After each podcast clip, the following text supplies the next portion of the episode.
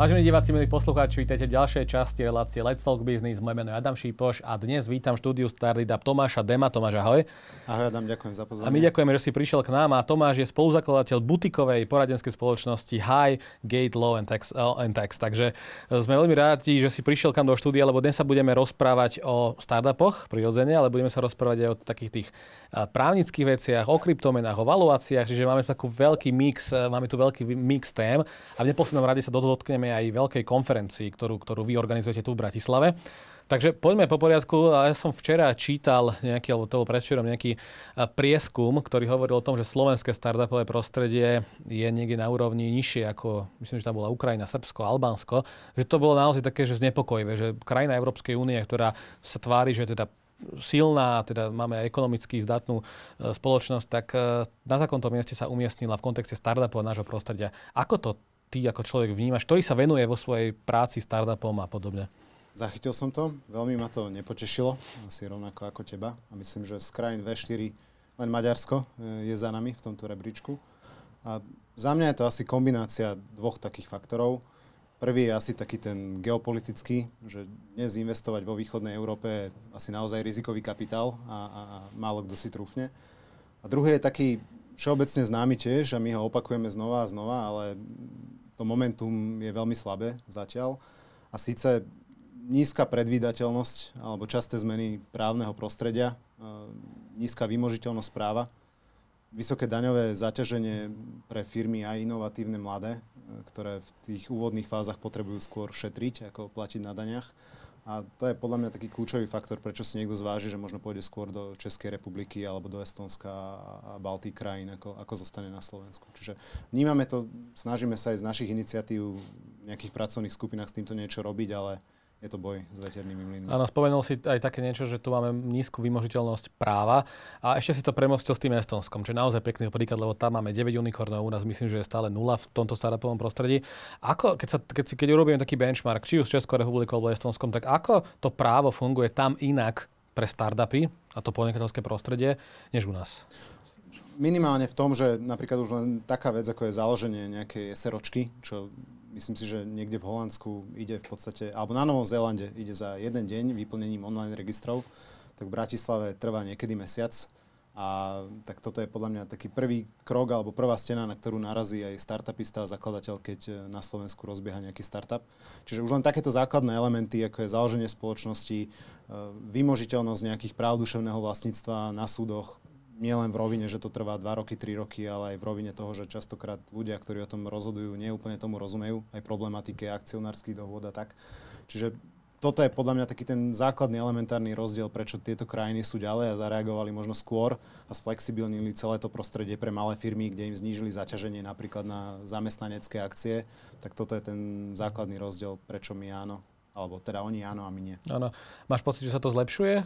Ako čas plinie, alebo sa to naopak zhoršuje? Zlepšuje, ale neviem, či to stihneme, lebo my sme si robili nedávno taký prieskum, ktorý bol aj častočne medializovaný, o tom, koľko firiem zo Slovenska zvážuje potenciálne odchod skrze práve to neflexibilné. Aké číslo z toho zišlo? Nie je potešivé. Viac ako polovica už zabehnutých startupov potenciálne zvážuje, že by sa relokovalo alebo škálovalo to podnikanie mimo A tie dôvody sú najmä vymožiteľnosť práva alebo možno nedostatok talentov, lebo ten talent odišiel? A to súvisí. Myslím, že to je mm. také akože spojené nádoby, ale áno, že to sú asi tie primárne dôvody. Práve dnes sa hovorí často o, tých, o tom úniku talentov že samozrejme s tým súvisí si nejaká reforma školstva a podobne, neviem. Ako to ty vnímaš, že, tie, že každý rok čím ďalej tým viac ľudí od, zo, zo Slovenska odchádza, ak tie štatistiky sú myslím, že správne, ktoré som čítal. A ten únik mozgov je značný. Keď som tu mal niektorí hosti, hosti hovoria mi, že oni niekedy zvážujú, že svoje headquarters premiestnia, či do Viedne, alebo do Prahy, lebo nevedia už na Slovensku nájsť tých, tých správnych ľudí. No to je až taká, až, až, až tak komplexná téma, že, že necítim úplne mandát sa k nej vyjadriť, ale akože samozrejme to evidujem. Ja som tiež sám študoval mimo územie Slovenskej republiky a, a vrátil som sa sem s takou naivnou ambíciou možno niečo zmeniť. Ja si myslím, že, že ten ľudský kapitál tu stále je, ale ako keby to penzum je minimálne rovnaké a, a nie lepšie, že ľudia nemajú motiváciu sa sem vrácať. Takže vnímame to, situácia na pracovnom trhu asi by ti vedeli povedať aj viacerí zakladateľi, aký je boj o šikovného programátora. Takže hej, evidujeme to. Áno. Uh, Tomáš, ty sa vo svojej praxi venuješ aj valuáciám, či také veľmi neznáme slovo možno pre veľa divákov, ktorí nás sledujú, ale práve preto sa chcem o tom trošku porozprávať, lebo valuácia je niečo ako hodnota niečoho, v tomto kontexte firmy. Každý vieme, čo je hodnota svojho auta, svojho bytu a podobne, ale valuácia firmy je niečo, čo zaujíma aj mňa ako zakladateľa, ale samozrejme aj potenciálneho investora, ktorý chce do mojej firmy investovať, potrebuje vedieť nejakú, nejakú valuáciu. Ty sa venuješ tomu, že keď vstupuje investor do firmy, potrebuje poznať valuáciu. Takže povedz mi možno ty z tvojej praxe, že ako to vyzerá vyzerá, čo to je tá valuácia, keď sa bavíme o firmách a ako ju možno zistiť, ako vypočítať. Zjednodušenie valuácie je vlastne hodnota firmy v nejakom momente, v nejakom čase, v nejakej fáze jej vývoja. A je dôležitá preto, že vlastne na základe valuácie, nejakej základnej premenej, teda sa určuje, že keď investor dá investíciu v nejakej výške, aký podiel za to dostane v spoločnosti. Čiže je to tá kľúčová premena, ktorá sa rokuje medzi zakladateľmi a investormi. Samozrejme, zakladatelia majú nejakú predstavu a prídu s nejakou valuáciou, a je otázka, do akej miery je postavená na nejakých merateľných základoch, či tá firma má nejakú históriu a má nejaký relevantný biznis plán, ktorý ten investor sa teda na neho pozrie a zhodnotí si, že či tá valuácia navrhnutá zakladateľmi je postavená na nejakom reálnom základe alebo nie. A práve to je kľúčové, aby sa teda tá predstava tých zakladateľov stretla s tou predstavou investora, pretože darmo prídem s nejakým nerealistickým biznis plánom a poviem, že moja firma má hodnotu 20 miliónov a investor si to rozmení na drobné a reálne vychádza dvojmiliónová valuácia. Čiže to je niečo, čo je ako keby takým základným, nie že kameňom úrazu, ale, ale tým bodom stretu medzi zakladateľmi a investormi pri rokovaniach o investíciách. Áno, ja ako, ja ako founder, keď mám nejaký startup, ako viem zistiť svoju vlastnú valuáciu? že sú, sú nejaké také háčiky, ako to viem zistiť, že tak OK, tak mám takéto tržby, mám takýto zisk, tak tá valuácia je koľko? Poviem to asi tak, že, že, že tí investori sa na to pozerajú skrze možno také zjednodušenie, také dve základné metriky. Prvá je asi nejaký násobok tržieb, ktoré tá spoločnosť už historicky buď má, alebo teda projektuje ďalej do budúcnosti a podľa teda násobku 3, 4, 5 ročných tržieb sa vieme nejako dostať k nejakej hodnote spoločnosti, alebo je to potom už nejaké diskontované cash flow. Ale znova pripomínam, že kľúčové je teda to, aby tí zakladatelia, ak nemajú možno aj žiadnu históriu a nemajú potenciálne nejakú konkurenciu, s ktorou by sa na trhu vedeli porovnať a oprieť tú svoju valuáciu o, o nejakú skúsenosť, tak mať nejaký realistický biznis plán, na ktorý sa investor pozrie, prípadne ho diskontuje a pozrie sa na to, že či tá hodnota je alebo nie je tak relevantná, ako ju predostreli zakladateľe. Ty si často pri tom, keď investori vstupujú do firiem, ja keď sa rozprávam s rôznymi investormi, tak mi hovoria, že pre nich je dôležité naozaj eh, tým ľudí, ktorí majú, pretože produkt vedia meniť, vedia sa s ním hrať, ale dôležité naozaj to, aký je silný tým, ktorý sa za ten produkt vie postaviť. Tak čo zaujíma investorov, keď vstupujú do firiem? Na jednej strane je to možno, že či je to tá valuácia, alebo sú to iné aspekty, a keď áno, tak aké? Valuácia je jasné, to je asi, asi krok jedna. A, a potom dva, samozrejme ten ľudský kapitál v rovine tých zakladateľov. Ak je to možno menšia firma, kde je postavený vývoj produktu na dvoch alebo troch zakladateľov, tak ich nejaká ďalšia aktivita pre tú firmu je ako keby kľúčová. Ak je to možno nejaký sásový produkt, kde sa na tom podiela na vývoji 20 programátorov, tak tam odchod možno nejakých 4-5 nie kľúčových až tak veľmi nezahýbe. A, ale áno, a potom určite ten investor sa pozerá na nejakú históriu tej spoločnosti a na to, či tam je taký poriadok, ktorý tam teda očakáva, robí si nejaký právny finančný audit, pozerá sa teda pod pokličku toho hrnca, čo sa v tej firme dialo. A na konci dňa, či je tam tá hodnota v podobe ľudského kapitálu alebo nejakých práv duševného vlastníctva, ktoré sú vlastne tou hodnotou, do ktorej ten investor leje tie svoje peniaze. Áno. Ak mám nejaký startup, povedzme technologický startup, vôbec sa nezaujíma možno, že o to právo, pretože sa potrebujem zameriavať na vývoj produktu, zháňanie investorov, ľudského kapitálu a podobne. Čo by som, na čo by som mal myslieť ako ten founder, ktorý, ktorý rieši možno už tie právnické veci, keď vstupuje ten investor, hľadám investora, aby keď sa ten investor na mňa pozrie, tak si povie, že aha, tak títo chlapci to, alebo dievčatá to majú vyriešené a vedia, na, o čom je Nie, neporiadok a neporiadok. uh, že je úplne prirodzené, že, že v tých úvodných fázach, a je dobré, že sa zakladatelia primárne venujú vývoju toho produktu, možno nejakého marketingu a nemyslia úplne na nejaké právne a finančné E, záležitosti, že na to príde čas. A z našej skúsenosti žiaden aj relevantný venture kapitálový investor nečaká, že nájde úplne čistú, voňavú, upratanú firmu, ktorá nemá žiadne právne alebo daňové resty. Väčšina z nich sa z našej skúsenosti dá napraviť aj v momente vstupu toho investora. Ak je to ale niečo zásadnejšie, tak to môže v lepšom prípade minimálne znižovať valuáciu tej spoločnosti, teda hodnotu, e, pri ktorej vstupuje ten investor do nej a teda na konci dňa kúpnu cenu, keď to tak poviem, alebo v tom horšom prípade, ak je ten neporiadok veľmi veľký, tak uh, môže viesť k rozhodnutiu investora ani nevstúpiť do tej spoločnosti. Áno, máme nejaké možno príklady, čo to znamená, že sa pozriem na tú firmu a teraz tá valuácia klesa kvôli niečomu, že ako sú to nejaké konkrétne veci, ktoré... Môžu byť. My sme sa stretli alebo stretávame s prípadmi, keď napríklad pri tých inovatívnych spoločnostiach, kde je ten produkt postavený na nejakých právach duševného vlastníctva, mm. to znamená, že niekto napríklad programuje nejaký zdrojový kód a je to postavené, dajme tomu, na troch zakladateľoch, ktorí to nejakým spôsobom programujú, a v nejakom momente sa jeden z nich napríklad rozíde ešte pred vstupom mm. investora a rozhodne, že teda nebude ďalej na tom participovať a povie, že zdvíham kotvy. A idem to robiť sám. A idem to robiť sám na seba a firma v podstate nemá tie potrebné práva mm. k tým, tým kódom, ktoré programoval ten, ktorý zakladateľ, tak to môže byť potenciálne problém, pretože pre toho mhm. investora dáva zmysel to mať ucelené a v tej jednej mm. podobe, aby všetky tie práva k tomu produktu, do ktorého mhm. investuje, boli v tej firme. A keď jeden povie, že ja vám už teraz nič nepodpíšem, ľudovo povedané, a, a nemal zmluvu doteraz, tak to je celkom problém. Takže čo ty odporúčaš, že keď som skupinka, sme piati kamaráti, ktorí sú programátori a máme, nejaký startup a jeden začne byť taký, že to chce urobiť sám, tak čo je asi dobre pre tých eh, founderov, že zo začiatku robiť nejaké zmluvy, alebo ako to funguje? Úplne kľúč, že venujte sa vývoju produktu a nemusíte si platiť právnikov a radiť sa príliš, ale, ale minimálne tie vzťahy medzi vami a dovnútra tej spoločnosti si upratať. Že keď sa niečo programuje, tak sa dohodnite, že ten zakladateľ to programuje pre tú spoločnosť, ten produkt patrí výlučne tej spoločnosti, lebo toto je naozaj tá mhm. hodnota, keď vyteká, alebo teda naopak nenateká do tej spoločnosti od dňa jedna, tak minimálne je tam potom veľa upratovania. Čiže bavíme sa o nejakých zmluvách konkrétnych, ktoré sa musia podpísať na, medzi všetkými tými Presne účastníkmi. Tak. A samozrejme nejaká mlčanlivosť, ochrana obchodného tajomstva, aby potom mm. ten jeden zákaz nekonkurovania. Dejú sa takéto prípady často na Slovensku? Dejú, ja by som to nazval, že to je taký, taký možno trhový štandard alebo, ale... alebo neduch, ale znova opakujem, že ak to nepresiahne nejakú mieru a je to zhojiteľné pri tom vstupe investora, napríklad, že dodatočne tí zakladatelia podpíšu tie zmluvy a uznajú, že všetko, čo sme robili od dňa jedna, tak v podstate patrí spoločnosti, tak s tým je investor úplne OK. Ano. A v akej kondícii sú tie slovenské firmy alebo startupy, že dnes, že myslia na to, alebo musíte veľa vysvetľovať tým svojim klientom, že treba to takto zmeniť a onak?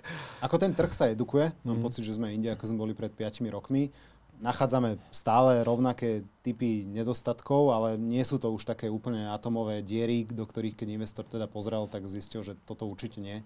Že trend je podľa mňa, že zlepšujúci sa tí zakladatelia už sú viac takí uvedomení. Vy si spomenuli aj na nejaký taký konfliktný prípad, ktorý ste museli riešiť, ste takto rozkmotrili foundry alebo niekto, že ako sa to potom vyriešilo? Mali sme, lebo napríklad tak, tak, taká jednoduchá vec, že keď si ľudia zakladajú SROčku, tak niekedy si stiahnu nejaké vzory z internetu a mm. tie spoločenské zmluvy, čo je ten základná biblia, ako sa teda funguje v rámci spoločnosti, tak hovorí, že na akúkoľvek, akékoľvek rozhodnutie treba súhlas všetkých troch zakladateľov. A nastane situácia, že dvaja osvietení zakladatelia sa teda rozhodnú, že sme vo fáze, kedy chceme priťahnuť investora a ten tretí povie, že nie. Uh-huh. No a to potom môže znamenať, že sú v patovej situácii a akokoľvek tí dvaja, ktorí majú teoreticky aj väčšinu, chcú toho investora na palube, tak ten tretí im povie, že nie a dokáže zablokovať deal. Čiže minimálne takéto základné veci si povedať, že možno keď nejaká väčšina z tých zakladateľov si povie, že sme v tej správnej fáze a chceme dotiahnuť tú investíciu, tak aby neboli úplne vydierateľný tým, tým tretím. Že buďme kamaráti, ale až, do, až pokým to nemáme na, na papieri. Zmluvy sa píšu do horšieho počasia, ako mi hovorí. Takže. Áno. A čo je veľmi zaujímavé, že ty sa venuješ tzv. ESOP, čo je ešte, ešte že viac neznámejší pojem ako valuácia pre slovenskú verejnosť, ale je to veľmi zaujímavé, pretože je to práve pre zamestnancov a tento systém ESOP, nebudem hovoriť tú anglickú skratku, znamená, že zamestnanci súčasne vlastne aj podiely firiem. To znamená, že keď začnem pracovať pre nejakú firmu, môžem si odkúpiť, alebo teda získam nejakú, nejaký podiel. A poďme sa teraz o tom porozprávať, že ako to v realite funguje, lebo neviem, koľko naši diváci vlastnia svoju spoločnosť, ktoré, ktoré aj pracujú. Takže ako to funguje, že prídem do nejakej spoločnosti, do nejakého startupu a odrazu ju spolu vlastním? Je to už podľa mňa celkom bežný taký nástroj motivácie zamestnancov, ktorý kedysi bol možno skôr takým nástrojom, ktorý sa používal aj v tých väčších e, startupoch na Slovensku. Možno na preklenutie takých tých úvodných fáz, kedy firma ešte nemá úplne dostatok kešu na to, aby vedela poskytnúť také kompetitívne platové podmienky a preto možno dá tú základnú mzdu nižšiu, ale povie zamestnancovi, že túto si môžeš za 4 roky odrobiť 2% podiel na firme a tým ako keby ti dorovnávame ten rozdiel, ktorý by si malo proti nejakej mzde, ktorú by si dostal niekde inde. Druhý taký účel bol počas napríklad pandémie, kde znova bol silný tlak na, na zníženie nákladov, vrátanie nákladov na nejaký personál, tak tam sa znova dorovnávali možno tie poklesy v tým zdách nejakým vydaním zamestnaneckých podielov a akcií.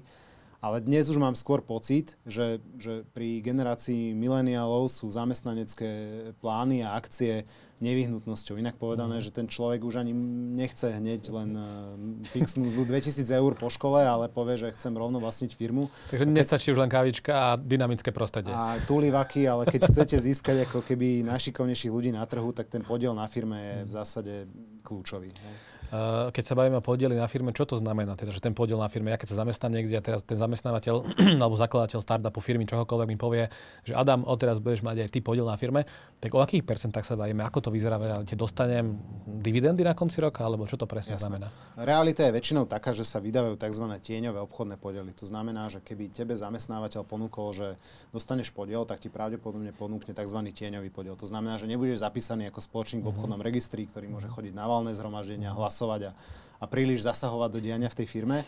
Tieňový je preto, že v podstate je to nejaká zmluva, ktorá ti hovorí, že keď nastane nejaká udalosť, ktorá môže byť napríklad aj výplata dividendy, aj keď väčšinou to nie je, tak dostaneš nejaký podiel z tej udalosti. Prakticky povedané, keď sa firma raz predá nejakému investorovi, ktorý zaplatí za to 100 tisíc a ty máš 2% na firme, tak dostaneš pri takomto evente alebo udalosti 2000 eur nejaký bonus. Čiže toto je taký základný model a tá tieňová ekvita je ako keby, alebo tieňové podiely sú taký najčastejšie používaný model aj medzi slovenskými startupmi. Áno, že ten zamestnanec sa môže tešiť na potenciálny exit a potom získať nejaké finančné prostriedky. E, v akých percentách sa bavíme, keď e, hovoríme o týchto podieloch pre zamestnancov, že koľko ten zamestnanec môže mať? Spomenul si 2%, ale to príde akože ešte, že veľa mi to príde, tak ako to je v realite? Záleží, že, že väčšinou a primárne určené ten zamestnanecký podiel pre takých kľúčových ľudí v týme. Okay. Že sú firmy, ktoré to vydávajú plošne naprieč všetkými úrovňami, aj teda bežným zamestnancom, ktorí sú vo firme možno, možno rok ale tie podiely sú úmerne nižšie. Akože štandardne býva investormi akceptovaný celý ten balík zamestnaneckých podielov a akcií asi do 20%, niekde aj viacej, priemer je možno 10-20%, mm-hmm.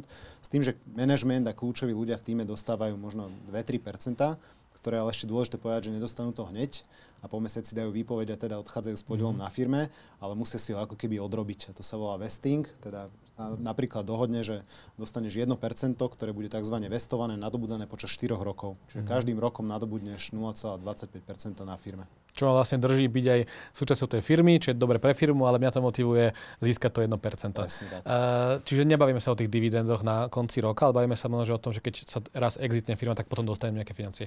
Čo ak odídem skôr z tej firmy?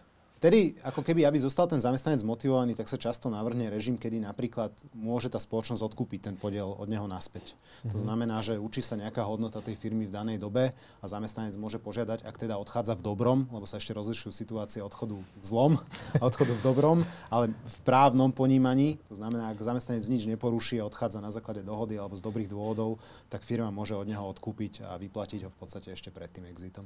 Jasné, keď si povedal, že 20% je niekedy taký ten že strop toho, čo za, vlastne zamestnanci. Nie je to často bariéra pre investorov, ktorí už vidia, že OK, tak niečo majú foundry, niečo majú zamestnanci a teraz tých 20% plus to, čo majú foundry, tak pre nás ako investorov to môže byť také, že z toho koláče veľa, veľa odkrojené, nám z toho zostane málo, nie je to pre mňa zaujímavé. Alebo naopak, to investorov láka. Ak je to erudovaný a relevantný investor, skôr je to pre ňo ako keby motivácia. Sám možno niekedy aj zakladateľov, ktorí s tým sami neprídu, nabáda k tomu, aby vydávali zamestnanecké podiely, pretože presne, ak si povedal, že motivuje to tých ľudí pracovať pre tú firmu počas nejakej doby a možno sa kvôli 200 eurám na výplatnej páske niekde inde nezdvihnú a neodídu. Mm, takže je to už na Slovensku je bežná prax, že takéto sa niečo deje a zamestnanci to, to vítajú. Presne tak. Veľkým trendom, a to, tomu sa aj ty venuješ, e, aj v, aj v advokátskej kancelárii s tomu venujete, sú kryptomeny na Slovensku a veľa ľudí má dneska kryptomeny a nakupuje kryptomeny, predáva kryptomeny a momentálne je tá situácia taká, že veľa ľudí možno predáva kryptomeny. Neviem, lebo teraz to celé tak padlo. A s čím sa najčastejšie v realite stretávaš, že ľudia riešia v kontexte práva kryptomeny? Že čo, o čom sú tie prípady? Pri tých kryptomenách sú to primárne dane, na ktoré sa ľudia pýtajú a teda napríklad e, kúpim ráno bitcoin a večer ho na burze predám s nejakým ziskom, je to zdaniteľný príjem, nie je to zdaniteľný príjem. Mám to priznávať takéto príjmy do daňového priznania, nemám to priznávať. Čiže toto sú také praktikality daňové. Potom také právne sú napríklad príjmanie pladeb v krypte, kde už veľa klientov aj väčších spoločností reaguje na ten fenomén tak, že už teda nie je euro jedinou platobnou menou, ale je dopyt e, po platbe v krypte. A to môže prinášať aj nejaké regulačné implikácie ľudskou rečou. Môže to znamenať, že ten klient, ktorý príjma tú platbu, by sa mal napríklad registrovať v Národnej banke Slovenska alebo nie. Čiže vnímame ten fenomén ako keby ako silnejúci a Jasné. Keď sa teda obratíme na tú realitu opäť, tak keď dnes nakúpim kryptomeny a nakúpim si nejaké, v nejakej peňaženke online, proste nie veľa, ale proste za pár, pár stoviek eur, a zajtra to predám, čo by som mal urobiť? Lebo veľa podľa mňa divákov má takto presne nakúpené, že nie sú to tisíce, stá tisíce, ale je to možno, že pár stoviek eur v, v, Bitcoine, v Ethereu a ešte neviem v akých eh, týchto menách, ktoré existujú. Tak eh, čo by mali robiť? Zdaňovať, nezdaňovať? Ako to celé funguje? Správna odpoveď je, že určite zdaňovať. Daňového priznania. Otázka potom, do akej kategórie príjmov sa to zaraďuje. To už je taká technickejšia debata, ale e, práve tá nevedomosť alebo taká netransparentnosť, ktorá tu je na Slovensku v tejto otázke je, tak uh, snažíme sa to napríklad zmeniť. Uh, sme členmi pracovnej skupiny na ministerstve financií, ktoré teraz uh, zvažuje ako keby novelizovať zákon o daní z príjmov, kde by sa niektoré transakcie s kryptom mali vyslovene označiť ako zdaniteľné alebo nezdaniteľné príjmy. Čiže minimálne v tej forme, aby ľudia vedeli, že toto áno, toto nie, tak v takej miere si myslím, že v dohľadnej dobe by sa to mohlo zmeniť. S, berie sa to ako nejaká, že nejaký daňový únik, keď zistí nejaká finančná správa, že som nezaplatil za, ako, za kryptomenu?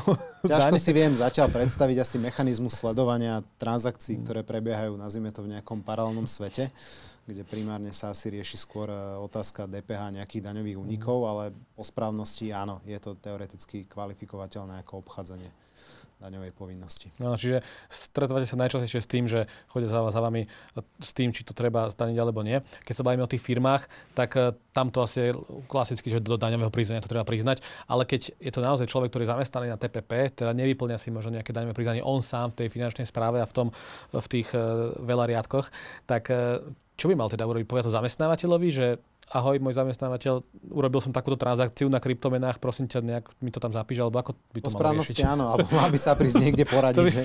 lebo myslím si, že aj nie, nie, nie, nie vždy tie interné účtovné oddelenia u tých zamestnávateľov vedia, čo je úplne uh, transakcia s kryptomenou, aké má daňové implikácie, takže uh, prísť sa asi poradiť.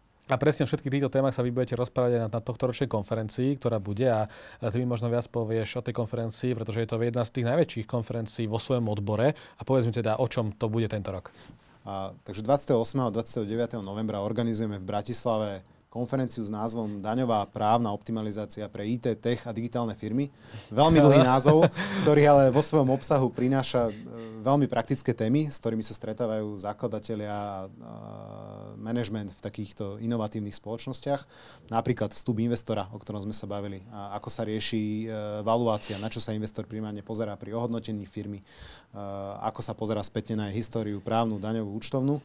Eh, rovnako škálovanie podnikania do zahraničia, eh, príjmanie pladeb v krypte, mm. zamestnávanie živnostníkov a teda fenomén švár systému. Čiže takéto veľmi praktické témy by sme chceli aj za účastí speakerov z praxe, mm. kde napríklad príde rečniť Mišo Nešpor mm. z Crowdberry, Miro Mulica, ktorý je veľmi skúsený valuátor mm. takýchto startupových spoločností. Čiže takouto praktickou formou chceme pre tento segment priniesť tieto témy na tieto konferencie. Takže bude to tu v Bratislave a ten vstup je tam, že pre kohokoľvek alebo pre koho Zase pre kohokoľvek e, konferencia pre itfirmy.sk je web, kde sa dá aj zaregistrovať, bližšie sa pozrieť na program, dá sa vybrať len bloky, ktoré ľudí zaujímu, dá sa prísť na celú konferenciu, čiže je to veľmi flexibilné. Áno. Ako očakávate tento rok účasť? Na poslednej konferencii sme mali takú účasť, že nám nestačili priestory a nevedeli sme v Bratislave zohnať iný Toto hotel. druhý ročník? Či pre, toto je druhý... Toto, my tie témy vždy nejakým spôsobom mm. obmieniame, aj podľa situácie na trhu. Tá posledná bola práve k fondom, k investovaniu. A tá bola v júni a tá bola veľmi teda naplnená na dočakávania. Tuto veríme, že minimálne budeme musieť zháňať ďalšie priestory. a čo sa týka takýchto konferencií, tak určite to kto pomáha tomu ekosystému startup, aj startupovému, teda povedzme to aj tak. Ty vnímaš to, že takéto konferencie majú reálny dopad na, alebo teda čo z toho vzniká potom, že sú to nejaké reálne policies, ktoré sú implementované, alebo je to len o networkingu, o čom, čo je vlastne tou, tou dušou tej konferencie? Tak minimálne aj ten networking, keď sa vrátime k tej prvej téme, že, že je tu málo kapitálu a ochoty investovať, tak uh, už len akákoľvek relevantná konferencia, kde sa stretne investor a zakladateľa je super z hľadiska networkingu. Ale áno, snažíme sa v nejakej pokornej miere aj edukovať možno ten trh a ukázať, že kde sú možno cesty a inšpirovať sa nejakými príkladmi zvonku, aby tí zakladatelia teda vedeli, že, že čo ich čaká, neminie a chcú možno raz úspešne predať firmu. Jasne, takže môžu si ľudia kúpiť listky priamo cez váš, cez váš web a potom už sa tam dostanú. Presne tak. Radi Tomáš, radi. ďakujem ti veľmi pekne za rozhovor, bolo to veľmi poučné a prajem ešte veľa šťastia. No vážení diváci, milí poslucháči, uvidíme sa v ďalších častiach Let's Talk Business. Dovidenia, ahojte. Ďakujem, dovidenia.